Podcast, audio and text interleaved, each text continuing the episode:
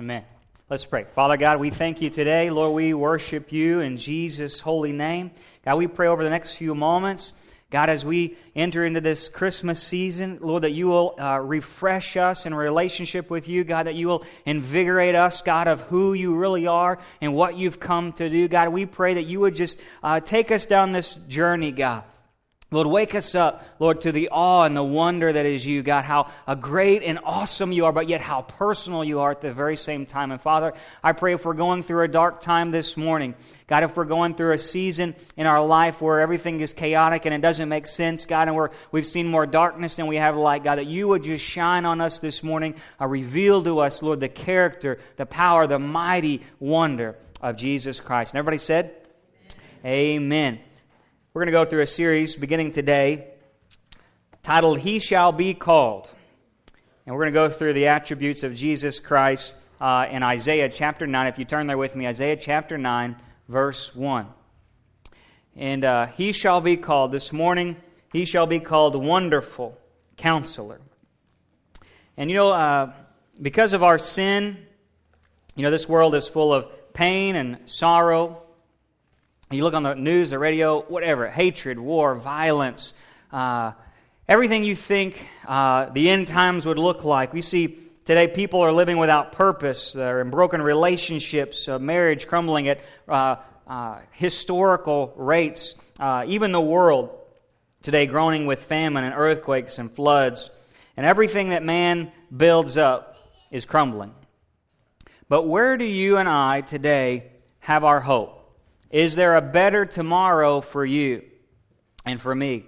What, do, what does the future look like? What does it hold uh, for us? Uh, and maybe today you're, you're saying, man, my, my life is in toil, it's in trial. Maybe you're today you would say, man, I'm living in darkness or defeat. Uh, but do you, are you and I sustained by this great, great hope? Or are we living like, you know, God has forsaken me, God has forgotten me, life's not worth living any longer? Uh, and it's, it's easy to get to that place. Uh, but for you and I today, uh, kind of what we'll talk about this morning is that if we recognize and we submit to who God is and His authority, our future, our hope will be certain. It'll be steadfast because of who Jesus Christ is. He's that Christ Messiah, that great King. You know, it's awesome to know that every prophecy of Jesus Christ has been fulfilled. Everything that he said he would do, he's done. Uh, and his plan of redemption is won. His victory is won. But let's read this morning Isaiah chapter 9, verse 1. Who is this great king? And who is he to those that serve him? What's your expectation for the future? Is there light ahead? Is your tomorrow better than today? Isaiah chapter 9, verse 1. But there will be no more gloom. Everybody say gloom gloom for her who was in anguish. In earlier times, he treated the land of Zebulun and the land of Neph- uh, Naphtali with contempt. But later he shall make it glorious by the way of the sea on the other side of the Jordan, the Galilee of the Gentiles. The people who walked in darkness will see a great light. Those who lived in a dark land, light will shine upon them. You shall multiply the nations. You shall increase their gladness. They'll be glad in your presence as with the gladness of a harvest. As men rejoice when they divide the spoil. You shall break the yoke of their burden and the staff upon their shoulder and the rod of their oppressor as at the battle of Midian. That's, that, that's the Gideon. Uh, you remember the story of Gideon. That's that story. He says, For every boot of the booted warrior in the battle tumult and every cloak rolled in blood will be for burning fuel for the fire. So basically, uh, every boot, everything the soldier would wear will be burned away, and there'll be no more war. And then we get to verse 6 And for a child will be born to us, a son will be given to us, and the government will rest upon his shoulders, and his name will be called Wonderful Counselor, Mighty God, Eternal Father, Prince of Peace. There'll be no end to the increase of his government or peace on the throne of David over his kingdom to establish it and uphold it with justice and righteousness from then on and forevermore. The zeal of the Lord of hosts will accomplish this. How many think it would be a good thing that there would be no increase to the end of peace? Right? There'd just be no end to peace. There'd be no, incre- uh, no end to justice and righteousness. And kind of just a little background about this passage before we get into the application today that uh, Israel was very prideful in their disobedience. And God had sent them into exile, and God had given them over to Gentile, pagan, heathen rulers, if you follow the story of the Old Testament, right? And so they get to a time, right at the time of the New Testament, Isaiah prof- prophesies, he sees ahead. He says, Hey, God has given you over to this darkness, and you've been walking through this because you've been disobedient to Him. But there will come a day in the area of the Gentiles in the Galilee that there will be a light that will shine. There'll be a, a son, a king that will be born to you. And this Christ, you know, the word Christ is also the same word for Messiah. They, Christ and Messiah. Jesus, Messiah, Jesus Christ. Same thing. It means anointed one. It means this great anointed king, this great Savior will be born. And he will break not only the yoke of the uh, empires that have ruled you, but go all the way back to Genesis the darkness of sin that came upon us from the very beginning of time. This king will be so great. He'll be a heavenly divine king, and he'll break off the curse of sin, the darkness that, that corrodes mankind, that is uh, leading you into that place of gloom and doom. There will be a light come into this world. There will be uh, all of the disorder, all of the pain, all of the suffering, all of the things that you see on TV. Again, will be no more. There'll be uh, order in a disordered world. And where our hope and our future was dark, this light would come in, and there'd be a, a future and a hope. And God's mighty wisdom, His mighty power, because of that, through this divine King, men would have not only peace with God, but peace within themselves, and, and then peace with one another. There'd be this, this wholeness that would just come over just by coming under the authority of this king. There would be uh, an identity in him. There would be a, uh, a new life, a new beginning, and a, and a new way to live. And God would demonstrate that because he has such amazing grace, he would send this king. He, he would send it to people who didn't even deserve it. That he would uh, uh, expand time and space, the universal distance, just to get him down to earth to us uh, and this unmerited favor would come to a sinful humanity. Now, how does, though, bring it down to today, how does knowing that story, which sometimes if you, you go uh, through our Christmas season, it can just be a story. It can just be a, a legend to some people or, or just another thing. It's another Christmas, it's another year. How does knowing this king, how does knowing this, this prophecy get you and I through dark times? How does uh, knowing who Jesus is. Get me through the gloom and the doom of this world. Get me through troubled waters and troubled times, times of pain and suffering, times of loss and defeat, times where it doesn't think, I don't want to even do this any longer. How do we get through that today? Let's look at this first name Wonder Counselor, the first title. And it's actually kind of one word. Wonder, think of it as Wonder Dash Counselor. Wonderful Counselor. In the Isaiah 28 29, he talked about this again. He said, God's counsel is wonderful, and his wisdom is great. God's counsel is wonderful, and his wisdom is great. Counsel, or counselor here, means the wisdom of God. It means that God is this strategic, planning, purposeful guy who is his great king, and he strategizes, and he's got the winning ticket. He knows how to get to the goal line. He knows exactly what plays to play at the right time, and he's going to win. He's, a stri- uh, he's, he's got the big picture in mind, if you will. This counselor. Uh, in the Old Testament times, or even in, you can think of even up to medieval times when you had kings, kings would uh, uh, put around them and their tables counselors, advisors. Okay, think of it that way. Our president has a cabinet of advisors. They've got people who uh, basically tell them how to do their job better uh, and give them a winning strategy. But this king is going to be so awesome, he doesn't need anybody else's advice. He doesn't need a Congress or, or a cabinet, or he doesn't need a special advisor or special assistant to the king. He is the wonderful counselor.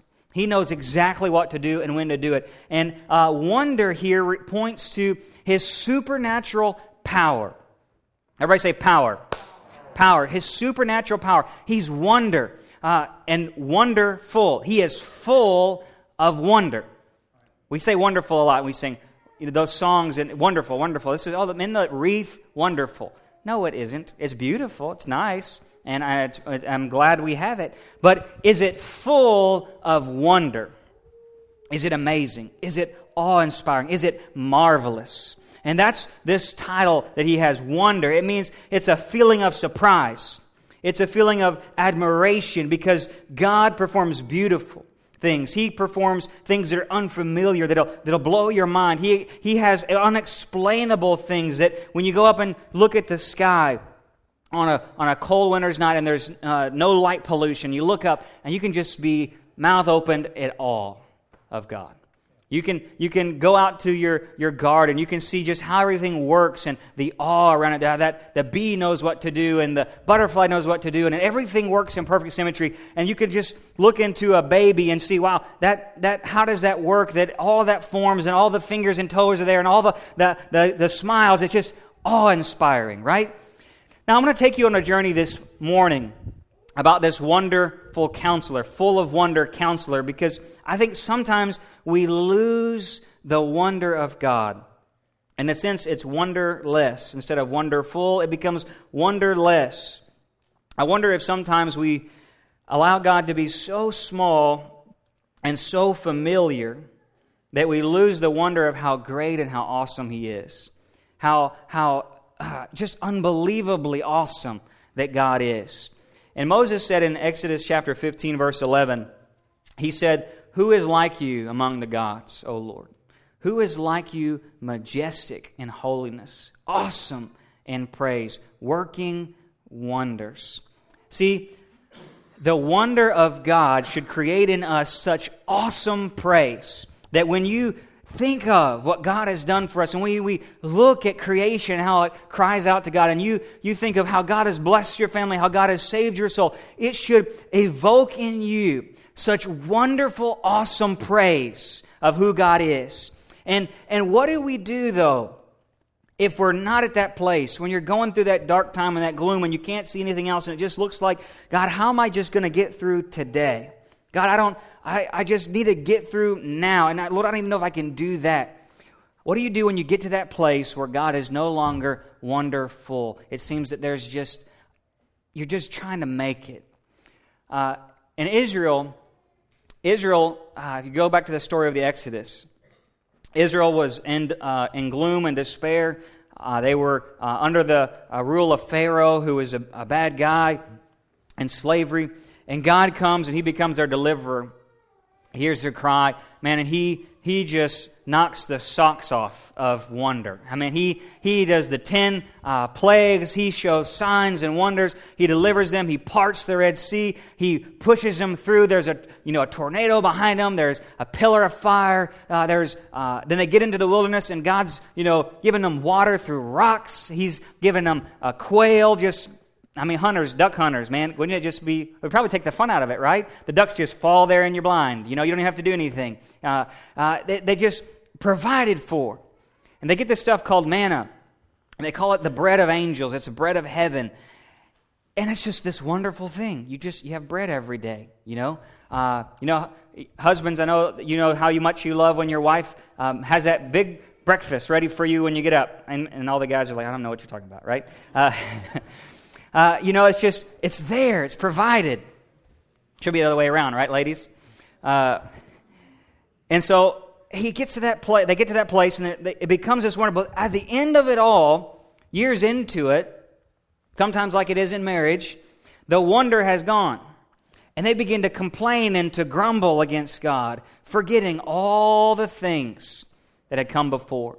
They forgot that they're going out there, they're eating this heavenly bread that just falls out of heaven, and they don't even care. It's just another piece of day. It's another day. It's another piece of bread. You know, if we're not careful in our Christian walk, the birth, the life, the death, the resurrection, the second coming of Jesus Christ can lose its wonder. Just like that marriage relationship, it takes work. It takes a, an inspiring. Sometimes you got to remember the good times to believe that good times can happen again. You got to remember the promises that were made and the vows that were taken uh, to know that, hey, there's a future ahead for us and we're going to make it by the power of God. There's a, there's a presence in the Holy Spirit that we have to uh, uh, reignite and reinvigorate to recognize the wondrous presence of God in our daily lives. Margaret Feinberg, she's an author, Christian author. She wrote a book called The Wonderstruck, or Wonderstruck of God, or something along those lines. And she quoted this. She said, Today, many are not only less aware we're less expectant. And so, even when God does show up in our lives, we miss Him. We're spiritually asleep and we don't even know it. How do you know, and how do I know, if we are lacking in wonder of God? I'm going to give you four things real quick. If you've got notes, you can write these down. Four ways, and these are not all inclusive, four ways to know if you are lacking in wonder. Ready? Number one, your spiritual disciplines have become empty your spiritual disciplines have become empty. It maybe you mean that hey, my Bible verses have become stale. Those when you think about John three sixteen, it just becomes another number and a, a three and a one and a six uh, in the book of John. It doesn't really invoke anything any longer. There just becomes a, a, a stale a staleness in our in our reading of the Bible or in our verses that once moved us. Or maybe it's in prayer that God seems to be silent to you. Maybe you're going through a season today uh, where you're not really hearing from God or God's not really appearing to you uh, like He has before.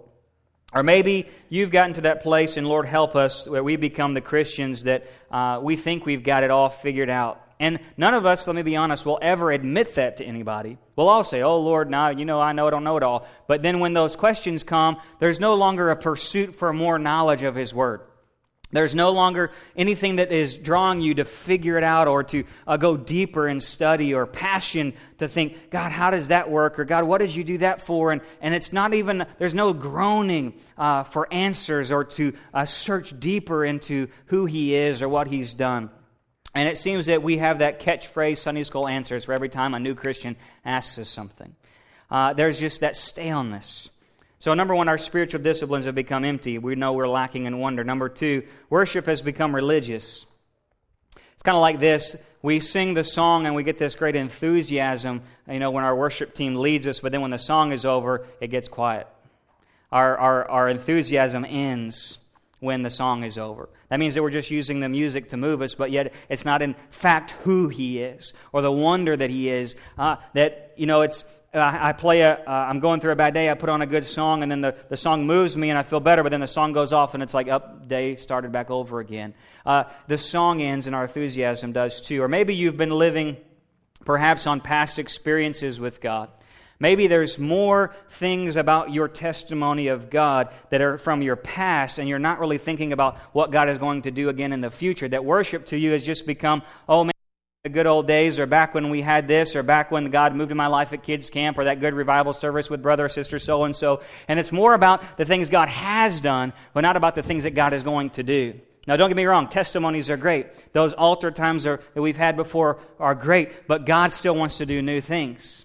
God still wants to move us deeper into His presence, so we can't just live in the past. And so maybe that's that we're worship, that, that lifestyle has become religious with us. We're no longer overwhelmed by Him. And that might be how we know if we're lacking in wonder. Number three, maybe we're distracted.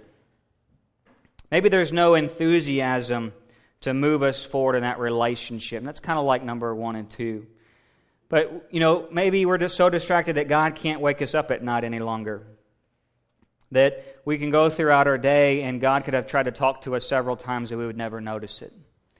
God wanted to speak to us as we were driving down the road, or God wanted to speak to us when we were getting stuff out at the post office, or God wanted to speak to us in the checkout line at Walmart. But we were so distracted, so preoccupied with our own life that we never saw the wonder of God wanting to do miraculous things in our daily routine. Or maybe number four. Maybe you're here today. You've lost the wonder of God because you're going through a situation right now that seems bigger than a universal God. It seems that the situation you're going through is bigger than God. You can't see anything else but the thing that you're in right now. And you've lost the wonder of a mighty God who's bigger than all things. And you feel like, you know, I can't do life anymore. I can't do this situation anymore. And you've seen more darkness in your life than you've seen light. And that's what you feel like. I want to wow you to the wonder of God. Psalm 66, verse 5 says, Come and see the works of God who is awesome in his deeds towards the Son of Man. Wonders are those powerful events, one author says, which are unmistakably performed by God, and they reveal his divine character and purpose. They're miracles that point to God. They're his divine character. And uh, Margaret Feinberg, in her book, she says, The wonder of God are those moments of spiritual awakening that create a desire to know God more? How many want to be spiritually awakened and get a bigger revelation of God to know Him more? Anybody? Amen? All right, you ready? The wonder of God is seen in His universal design. Some of you have been with me on Wednesday nights uh, the last year or two. Uh, I've shared this with you, but I'm going to share it again because I just it wows me every time I think about it. The wonder of God is seen as in, in His universal design. For life to exist on earth, all right, for life to exist on earth, there must be this. You ready? A perfect galaxy. There must be a perfect galaxy in the perfect place in the universe. And that perfect galaxy in that perfect place in the universe must have the right type, the size, and the distance between the stars within it. In that galaxy, in that perfect place, in that perfect universe, must be a perfect star.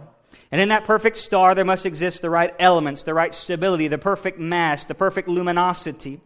And in that perfect galaxy, in that perfect universe, in that perfect star, there must exist uh, a perfect planet near it. And it must be the perfect distance from that perfect star in that perfect galaxy, in that perfect universe, with specific gases and water vapor and surface temperature. There must be the exact right rotation speed. There must be the exact axis tilt. The thickness of the Earth's crust must be exact. The seismic activity must be so, and it must be the right age. But in that perfect planet, there must be aligned inside a perfect solar system. There must be larger planets like Jupiter and Saturn, which we have, to shield us from space debris. And in that perfect planet, in that perfect solar system, with that perfect sun, in that perfect galaxy, in the perfect place of the universe, there must be an enormously large moon. It must be a moon larger than a certain ratio to that perfect planet because it has to pull the coastal waters to aid life and to create seasonal weather. And many, many more fine tuned characteristics than what I've even listed today uh, have to exist for there to be life on this earth. And the scientists have shown us that the number is so small you could never write it out of the chance that any other place in the universe, even if we would to know, and we know about today that there are 100 billion trillion stars. There's a trillion, 100 billion trillions stars.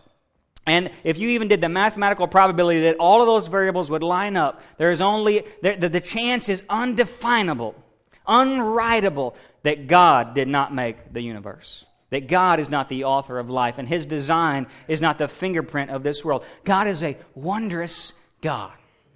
Wondrous God. Not only in design, let's keep going. Not only in design, but in power. In power. Did you know that in one second of the sun's rays on this earth, one second, there is more power, more energy in one second of the sun's rays than all of man has ever produced in human history since the time of Adam? in one second, there is more power hits this earth by God's authority than anything we've ever produced. And let me say, the sun is 4.5 billion years old. That's a lot of seconds. And that one sun produced in one second, God made it. He said, let that be. And there is more power. Think about it. God's power had to be so immense, so immense to create our one sun. Let me go further. There are a hundred billion suns in our galaxy. And outside of our galaxy, there are a 100 billion galaxies with a 100 billion suns. And when God said, Let there be light, power exploded. In one second of that power is more power than mankind could ever even imagine.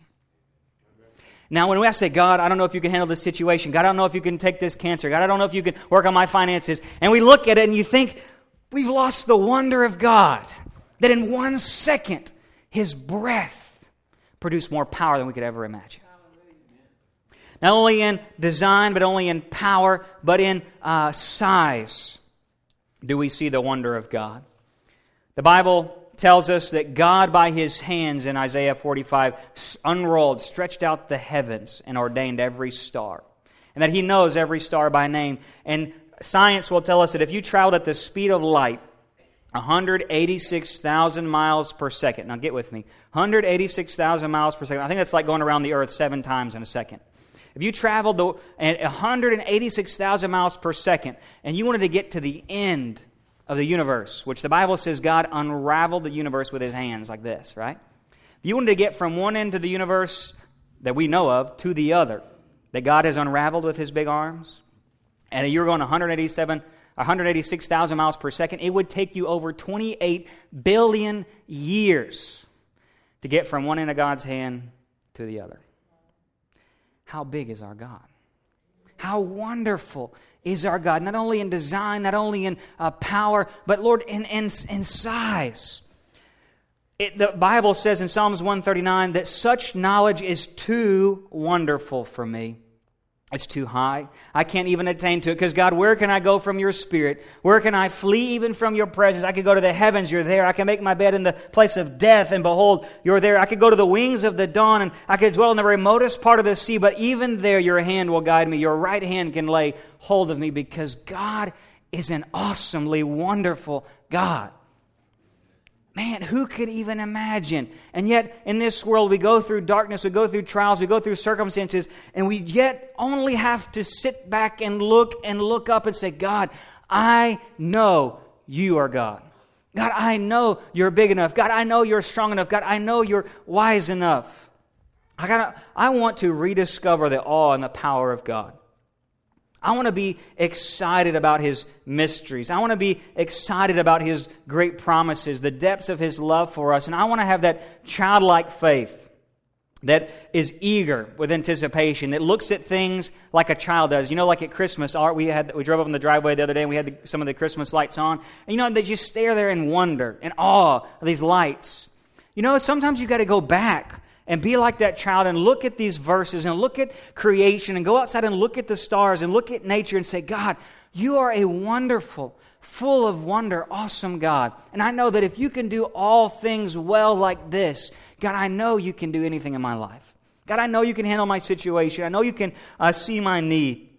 And I want to know that God's mighty hand is larger than my circumstances. I'm going to challenge us today, church, to pray for a stirring. Pray for a renewed relationship with Jesus Christ that we just come and when we look at the words and the promises and the plan of God and we see what God has done in our lives and we see who Jesus Christ is and He's come down to this earth uh, to save us, that we just get in awe. And we just marvel at this Christmas story. That, that it's not just another story, but we could, we could get to this place where we say, This is real. This actually happened. God the one whose arms is 28 billion years old at 160, 186,000 miles per second. That big God who is at the other side of the universe that if I wanted to reach him, I could never even think about it, has come all the way here. The one who has all power and has one word that said, Let there be a light. And it said, Light. In one second, there's more power produced in this universe than we could ever fathom. That's the same God that said, I want to be Emmanuel, God with you. That's marvelous. That's wonderful. So he's wonderful, full of wonder, but he's also a counselor. Counselor. What does that mean? How does knowing such a big and majestic God help me in my day to day situation? How does knowing how wonderful he is really get me through today and this week? Psalms 8, verse 3 says, When I consider your heavens, the work of your fingers, the moon, the stars which you've ordained. What is it that is about man that you take thought of him, and sons of men that you care for him? How do I go through this darkness when I feel like I'm going through it alone? How do I go through this situation and realize uh, God is there for me? Psalms 45 says, Many, O Lord my God, are the wonders which you've done, and your thoughts towards us. There is none compared with you. If I could declare and speak of them, they'd be too numerous to count. Meaning this God is so wonderful. And the stars are innumerous. And it says that God has counted and named the stars, but that his thoughts likewise towards us. You think about this way God has taken so much care to name the stars, and he knows every single one of us too. Like, that he cares. I mean, why does he care about the stars enough to name them, right? And there's 100 100 billion trillion stars. He named them all, right? And He cares for you and for I. He knows our hair on our head. He numbers them. He knows the sparrows. If He knows a sparrow that falls, and one of us said, if God goes to the sparrow's funeral, right? How much more does He care about what you and I are going through? How personal is this mighty God? Who numbered the stars, yet he cares for what you and I are going through. He becomes not only just wonderful, but counselor. And look at this contrast that God with us, the Bible says he'd be called Emmanuel, meaning God with us, that Jesus Christ was this perfect demonstration that God is a personal God, that he is concerned for us, that he was willing to go 28 billion miles at the speed of light to get to you and me. Think about it. God, are you here with me? God, are you going to get me through this situation? He's like, I traveled 28 billion miles at the speed of light to get to you. Years and years ago, I prophesied I would come to you. I've come to deliver you out of your bondage, to be with you, to give you a future and a hope. I have a good plan for you. That's a wonderful God. He is my counselor, Emmanuel, God with us. He, he's, Jesus not only came to this earth, but he left his spirit. His spirit uh, uh, he comes as Jesus comes as this, this wonder worker, this miracle maker, and he comes and he leaves the Holy Spirit to teach us, to comfort us, to bring revelation, the Bible says, of God's mysterious plan. And it says in the Bible that those who set their minds now on the Spirit have life and have peace. He comes as counselor, as teacher, as comforter, as friend. And he comes and he leaves his spirit and he says, Hey, set your mind on my counsel. Set your mind on my strategic plan for your victory. Set your mind on my mind. Listen. And the Holy Spirit comes over there, and just like that counselor would come to that king in those ancient days and says, Hey, king, this is the way to victory. I've studied your enemies, I've studied the battle plans. I'm going to tell you a strategy that works. God comes beside you and I, and he becomes this great king, becomes our counselor. He comes to you and says, Hey, Joe, hey, John, here's how to get through this situation. Here's how I'm going to lead you through. Here's the victory that is ahead for you and how to get there. And those who set their mind on God's counseling spirit will have life and peace, Romans 8 6 says. He becomes that extraordinarily wise one for our plan of victory.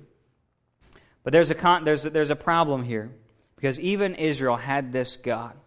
And Israel walked with this God, but the Bible says in Micah 4:12 that Israel did not know the thoughts of God nor understand his purpose. Why? Because the Bible says in Isaiah 55 that God's thoughts are not our thoughts and his ways are not our ways. So we have to be in tune. God has a plan for you in victory. He has a plan to shine light in your darkness. He has a plan to counsel you in your troubled times. But the Bible says we have to be conformed into the image of His Son because God is already for us. But we want to know, God, what is your Spirit saying? What is your Spirit saying? Psalm 16 7 says, I will bless the Lord who has counseled me. I will bless the Lord who has counseled me. Indeed, my mind instructs me in the night because I've set the Lord continually before me, because he's at my right hand, I will not be shaken. The Lord is my guide, my lamp, my counsel. Where are you at in your life today? Do you have such a personal relationship with an awesome and awe inspiring God? Is God wowing you? Is God speaking to you in the night? Is God uh, just leading you in this dark time that you're going through? And, and is, he, is, he, is, he, is He getting you to that place where you're just like, God, my relationship with you is exciting? Or are we just kind of here? Every head bowed, every eye closed. Worship team, would you come? Psalm 73 says, His counsel guides us and leads us to glory. Is He your wonderful counselor? Your wonderful counselor? Jesus. Father God, we thank you today. We worship you today. And every head bowed, every eye closed, nobody moving, moving around. Maybe you're going through a dark situation today, but the Bible would tell you that God is not far off. We've got one ahead of us who's created the big picture, one who has good plans for us, a future and a hope, and his wondrous power and his wise counsel makes us victorious.